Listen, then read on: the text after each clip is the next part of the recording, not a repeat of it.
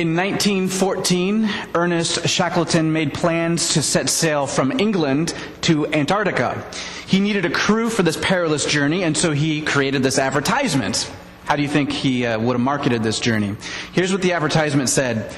Men wanted for hazardous journey, small wages, bitter cold, long months of complete darkness, constant danger, safe return doubtful, honor and recognition in case of success.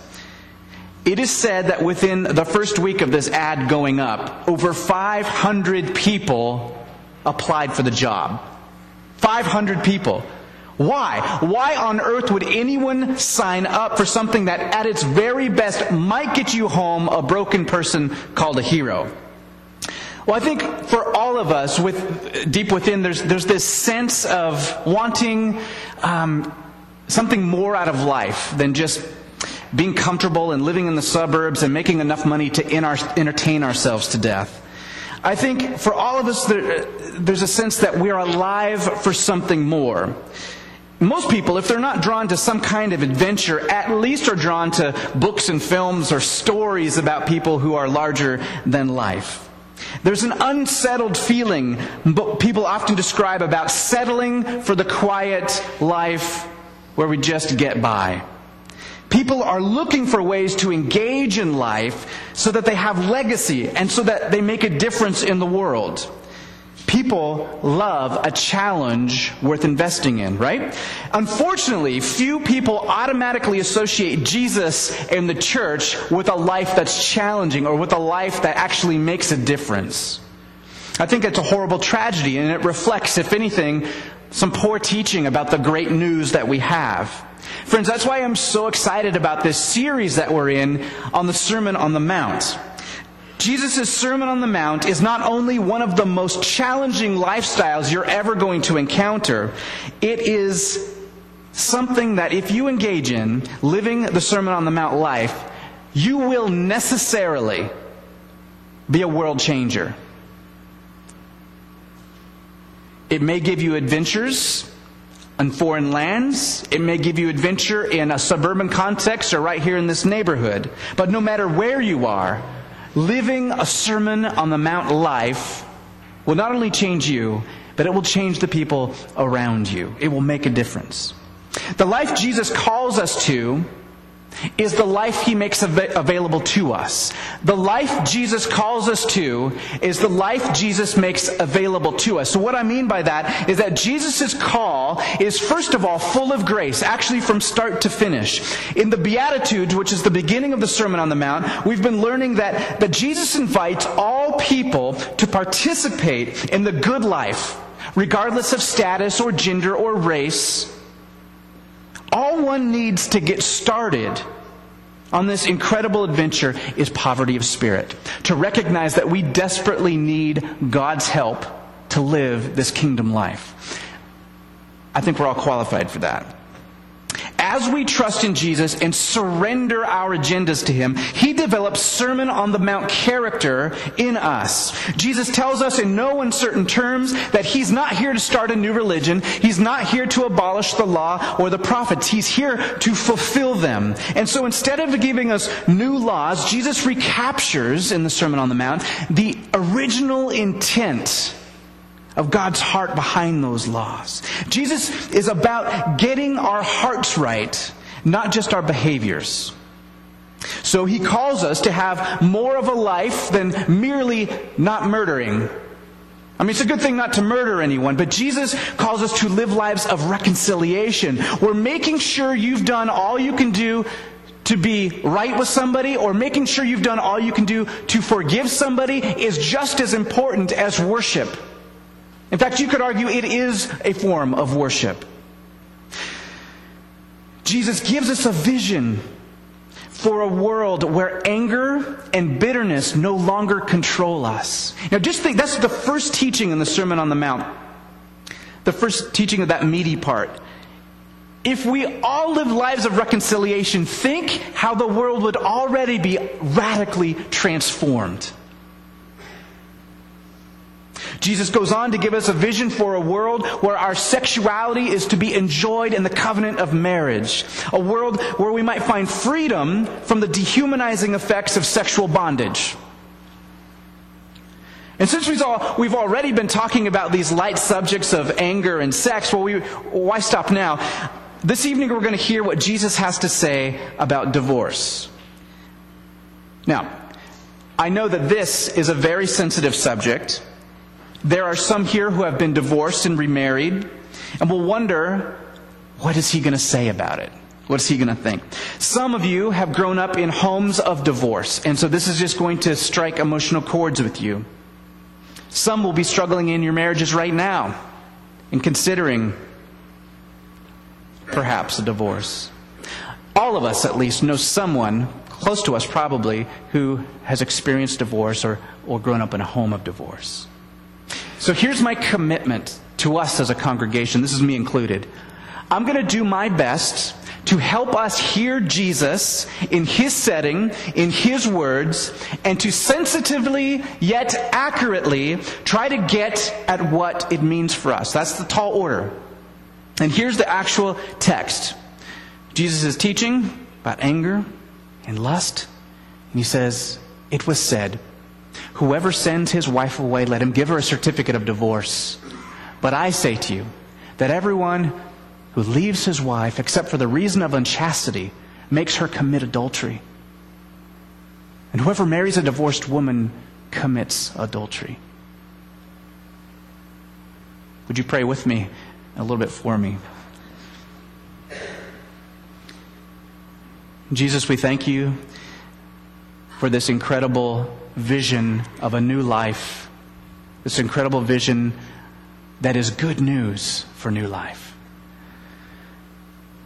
And we confess that this teaching is difficult.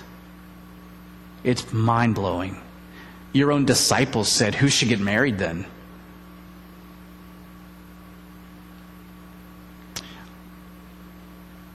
Lord, help us to hear you today, not me,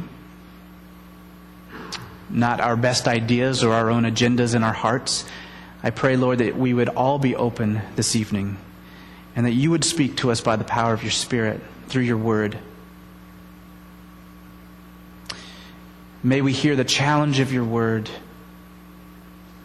and the grace of your heart. Amen.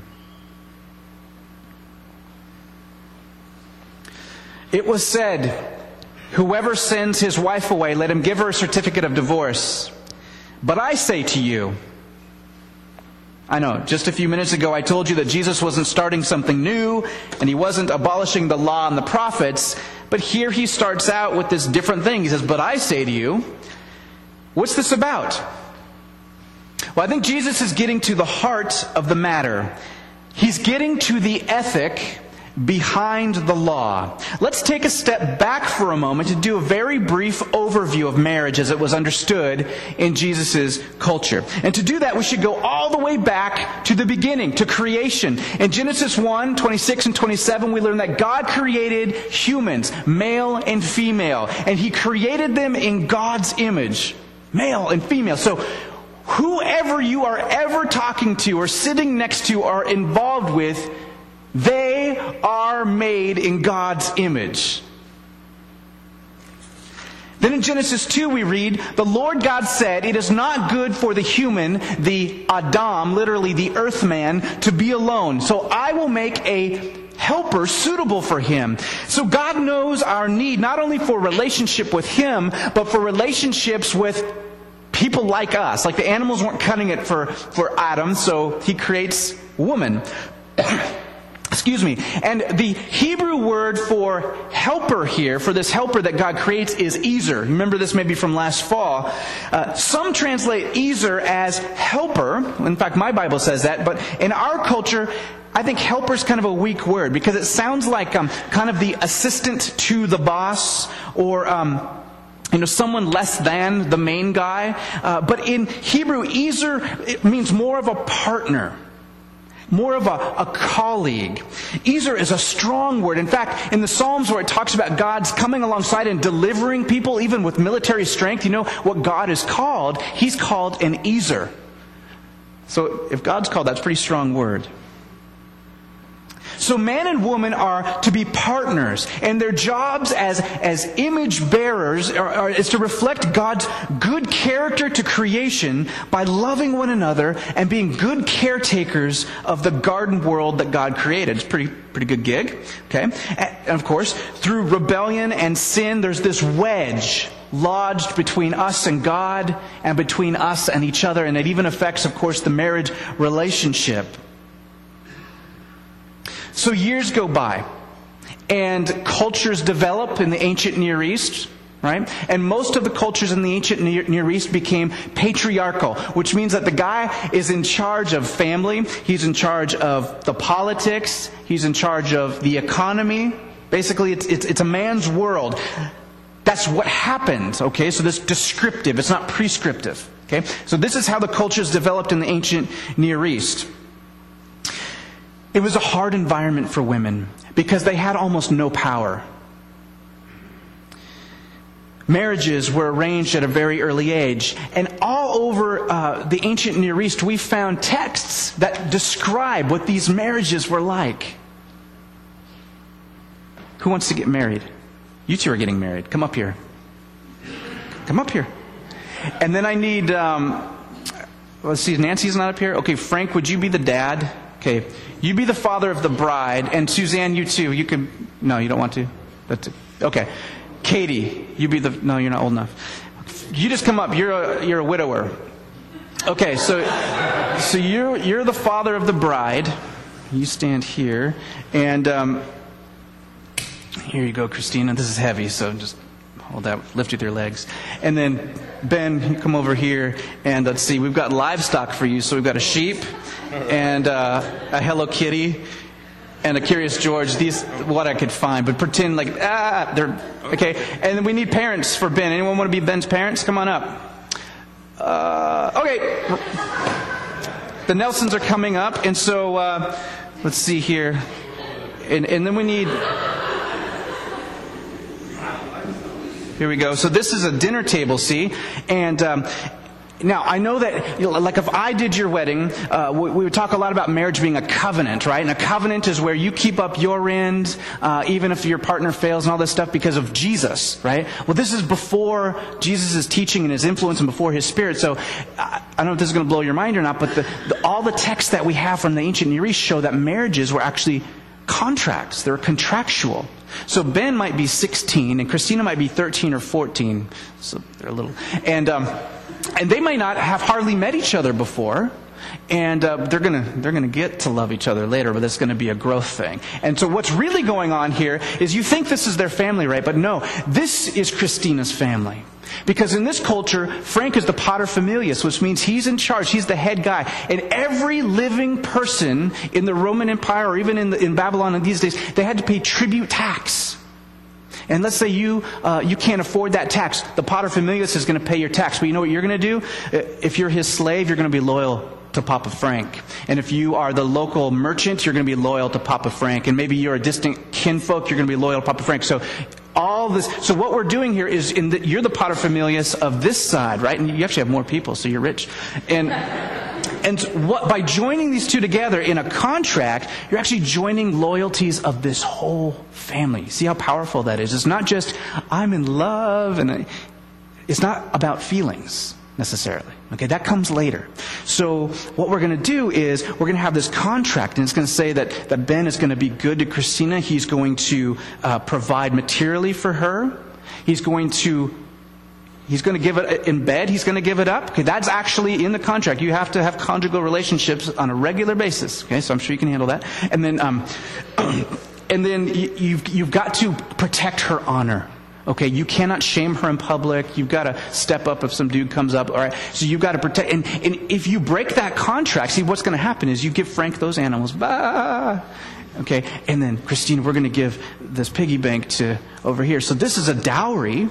That's that's a dowry, and this is a bride price.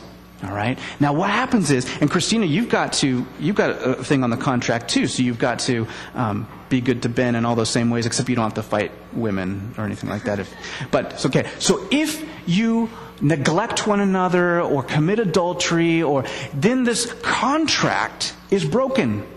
And what can happen is, uh, if, if Ben does something bad, you get to keep those, and you get the dowry back, and vice versa. So these are actually like think of it as collateral. And this is kind of how marriages were in the ancient Near East. Now, it's, we know it gets much more romantic after they're actually wed. Here's another cool custom. Ben doesn't have to work for a year. He doesn't have to go in the army for a year, even if there's a war going on. And guess who gets to pay for that year? You guys. And you guys get to just learn to love each other for a whole year, and maybe start a family or something. So, I mean, that, there's some cool things about it, too. And we know from songs of Solomon and things like that, like, there's, there's a lot of romance going on. That's X rated, but. Um, that's not the point. So think contract. Think so there's contract. You can put those things down and give them a hand. Thank you.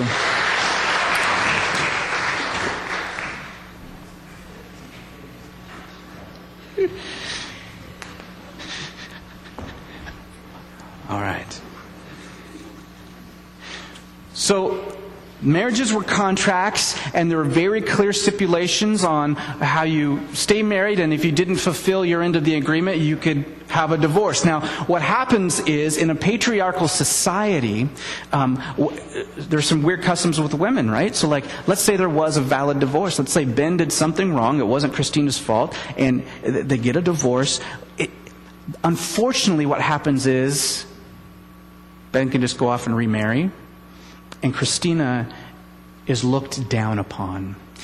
By law, she's supposed to be able to remarry. She's supposed to be able to get this money. But she is she's black marked. She's looked at as a second class citizen. So even if she was able to remarry, she'd probably be treated very poorly. Um, and so that that's the reality of what was going on in the ancient Near East. So what happened is God gave this incredible law. What I what I find so interesting about this study is that Lots of ancient Near Eastern religions had marriage contracts. In fact, the Israelite marriage contracts look almost exactly the same as the Babylonian ones and things like that. But there's a twist. God intervened, and he gave Moses this special law about a certificate of divorce. No other cultures had the certificate of the divorce. And so what that would do was the woman would have this divorce and it says, I am free and clear to remarry. And it was her card to actually have a hope at some kind of positive life if a divorce was to occur. The papers about divorce were a concession that God made because people are mean to each other. I mean, that's, that's the bluntness of it. It's not his plan, but it's a concession that he made as a grace to women, really. Now, by the time we get to the first century, so now we're hundreds and hundreds of years later, uh, when Jesus gives his Sermon on the Mount, the marriage situation was actually worse. There were two major schools of thought. There's the, the thought of uh, uh, Rabbi Shammai, who taught that he basically taught what I just did in front of you that you know you could divorce if there was uh, if you break these laws. They're in Exodus 21, by the way, these neglect laws. Uh, if you break these laws and only if you break these, uh, the marriage contract, then you could divorce. Hillel is this other rabbi. And he's Mr. Progressive, and he says, no, no, no, I think that you can divorce for any reason. And so Hillel was teaching that if your wife gets too old, you can divorce her. If she burns your dinner, you can divorce her. If she didn't do the chores, you can divorce her. Any cause means any cause, and there's records of these divorces happening for any cause. Now, you go to a court, and there's different lawyers there, and there's the Shammai lawyers who might be really good on like tax evasion or something like that. But and then there's Hillel. But now you're a guy in a patriarchal society. Which lawyer are you going to be going to go to? You're going to go to the Hillel one, right? So that was the dominant, popular way uh, that people conceived of marriage was this Hillelite divorce for any cause. Enter Jesus. Enter good news. Enter the call to a challenging, changed life. But I say to you that everyone who divorces his wife, except for the reason of unchastity, makes her commit adultery, and whoever marries a divorced woman commits adultery. That's challenging stuff. I know that Sermon on the Mountain, if you've been around church a little bit, you've heard it over and over again. Did you hear what he just said? That is a challenging statement. We're going to need help interpreting this passage by looking at what Jesus has to say in other divorce passages too. In most other places, for example, Matthew 19, Jesus is responding to a question by the Pharisees. Their question is, is it lawful for a man to divorce his wife for any reason? The Pharisees want to know, hey, where does this Jesus guy stand on the debate between Shammai and Hillel? All right, where does he stand on this? The question is not whether divorce is legal in God's eyes. You need to see that. Of course it is legal. It says so in the law. The question is, is it legal for any reason? Is it legal because we fell out of love? Or my spouse annoys me? Or I found someone who fulfills me better? To this question, Jesus is firmly saying no. Those are not valid reasons.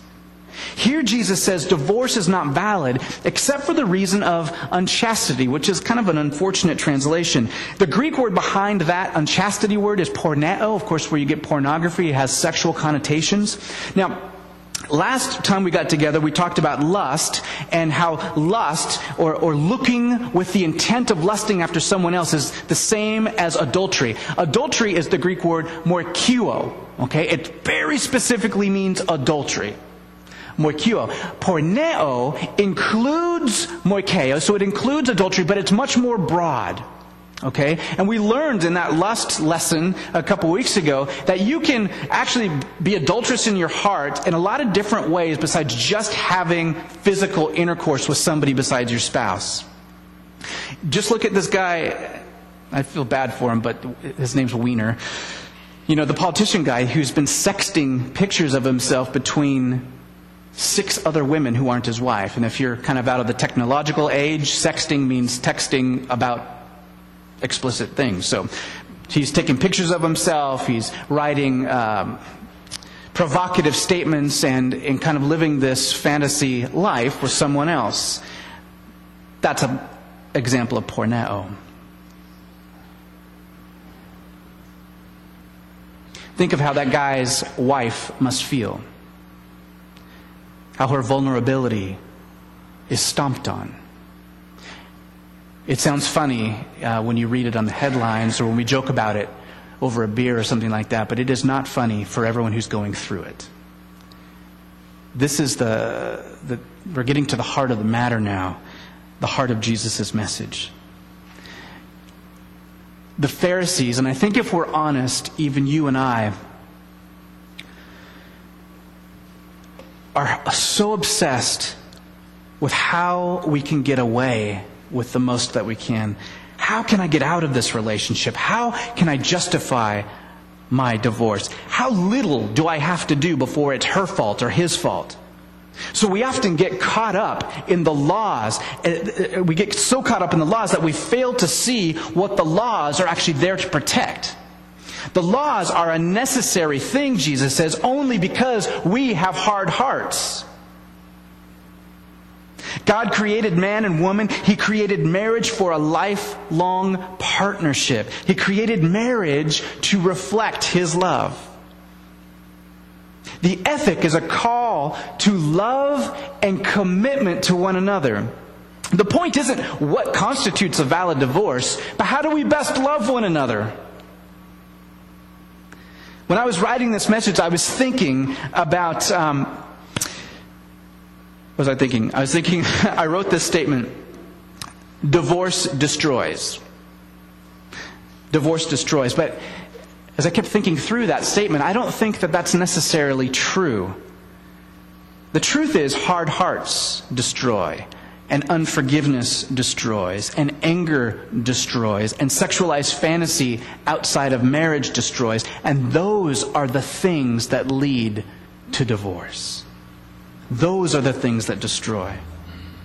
They destroy our ability to trust. They hinder our ability to experience true intimacy. And for children, the effects are absolutely devastating. I remember when uh, Corey and I were first dating. Uh, we have those early first dating fights. Maybe you guys never had those. We had some pretty good fights. And um, you know, sometimes I would just storm out. I, I need some air, you know, so I'd, I'd, leave. And later, as we, you know, years went on and we were intimate with each other and our talking, we found out that, see, I came from a family with, my parents aren't divorced. Uh, sometimes I wish they had, but no, I'm glad they're together. Um, and, and so for me, that didn't even register that my walking out or getting some air, I was always coming back. But, but Corey grew up, um, her parents divorced when she was seven. And by the way, they are wonderful people, both awesome grandparents. We love them very much. But just the, the reality is they divorced when she was seven. And uh, so for her, uh, every time I would leave or, or we would get angry at each other, there was always this doubt that he may not come back. And maybe you've experienced that in your life or are with someone who has experienced that in their life. Think about what that means if we can't trust one another, if we can't conceive of that trust. And here I'm preaching every week that salvation comes through trust in Jesus, trust in a Father. How hard is that? Very difficult. Jesus made us and knows us and wants the best for us. He wants us to live lives of love to God and neighbor. He wants us to have lasting, loving, committed relationships. And to get his point across, he speaks very strongly. Whoever divorces his wife for any reason makes her commit adultery, even if she has the certificate of divorce. Because in God's eyes, their divorce isn't valid. Who marries a divorced woman for any reason commits adultery because that any cause divorce is not valid in God's eyes. It's, it's not in His original plan. And we need to sit just for a minute with the severity of those words. We need to, to sit with the gravity of what Jesus is saying. Know that God hates our hard heartedness. I think we need to experience the uncomfortable nature of Jesus' teaching and recognize that we are poor in spirit and we desperately need Him. Now, this is good news, remember? So we need to walk in this tension of experiencing the gravity of what Jesus is saying and hearing the gospel in it as well. We have to recognize that in the context of the Sermon on the Mount, Jesus uses strong language, we call it hyperbole, over and over again. Do we actually take people to court because they're angry with their brother? I'd probably be rotting in prison if that were true. Okay? Do we actually pluck out our eyes and cut off our hands if we lust? You'd have one stumpy pastor. I have seen this passage on divorce misused and abused in horrific ways. I've seen women endure years of physical and emotional abuse because their pastors told them it was against God's plan to get a divorce from their abusive husband. I've heard of children enduring sexual abuse because Jesus didn't add that as an exception clause.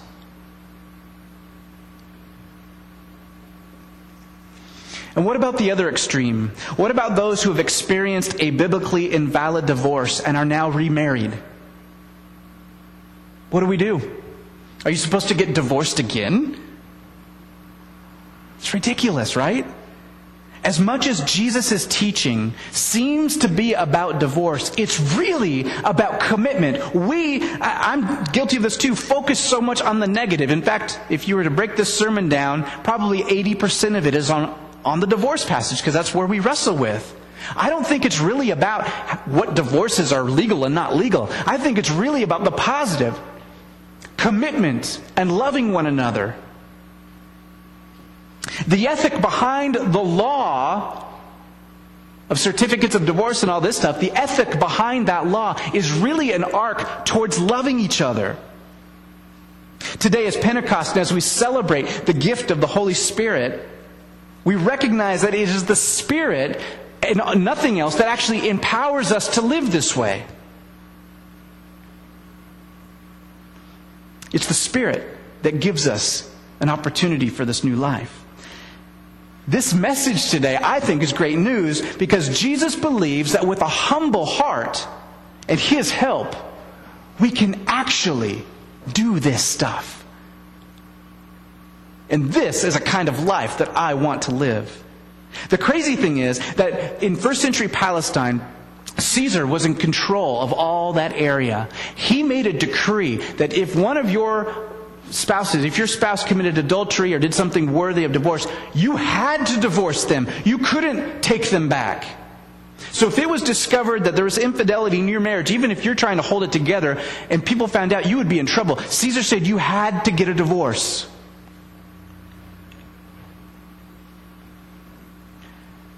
Jesus comes in saying exactly the opposite. So in Matthew 19, Jesus has a longer teaching on divorce. Do you know what Matthew 18 is? It's that long teaching on forgiveness. You know, the one with the king and the slave that owes him all that money, and the king uh, forgives his incredible debt, right? I don't think it's an accident that those teachings are the forgiveness one first and then a teaching about divorce. A bad divorce can be forgiven a bad divorce, an unbiblical divorce, can be forgiven if we actually repent and agree that it is sinful, that it's a bad divorce. See, that's what confession is it's agreeing with God that we screwed up. What I don't see condoned is a cavalier attitude about divorce between sons and daughters of the living God. I don't see that here anywhere. Just no big deal. God's grace will cover me. A couple committed to one another with God's help can endure great storms of trial and even betrayal when there's reconciliation and genuine humility in the work of reconciliation. I just want to leave us with Jesus' ultimate example. God, you know, in, especially in the Old Testament, often refers to Israel as this adulterous bride. And yet, this is the same God who came and died for that bride. If you're like me, these teachings on anger and lust and now divorce stir up all kinds of emotions. And they confront us with our sinfulness. I'm so thankful we have a God who died for us while we're still rebels. He didn't wait for us to get it right. I'm thankful we have a God who says, Blessed are the poor in spirit, for theirs is the kingdom of heaven. I'm thankful that we can come right now and not only be forgiven, but have a new kind of life for all eternity. Would you pray with me?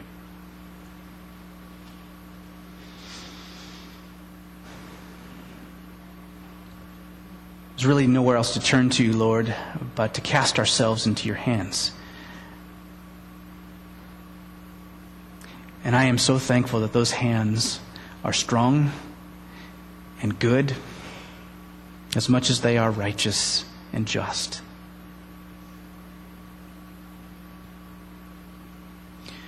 Thank you for the gospel that you, um, you died to rescue us. You died gave yourself so that even in our own sinfulness, we could have eternal life through faith in you. Lord, I'm also grateful for the challenge that makes Shackleton's offer at an adventure look like a walk in the park. I'm thankful that you, um, you don't just take care of us and pat us on the head and say, do what you can. But you see in us so much more than we, we want to see, so much more than we believe we are. You see us as image bearers of you. You give us your spirit through faith. And you call us to a life that seems impossible to us. But it's a life that you say to, to live for.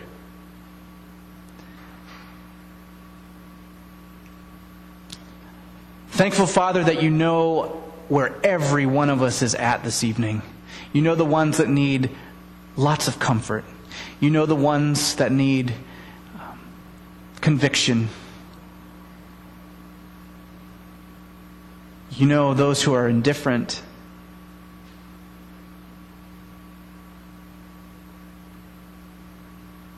And I'm thankful that you have uh, a great plan for us. You want to make us more and more like you. Lord, we surrender afresh. Accept your forgiveness because we are sinful. And we ask for grace this minute, this hour, this day, this year, this life to trust you, to follow you,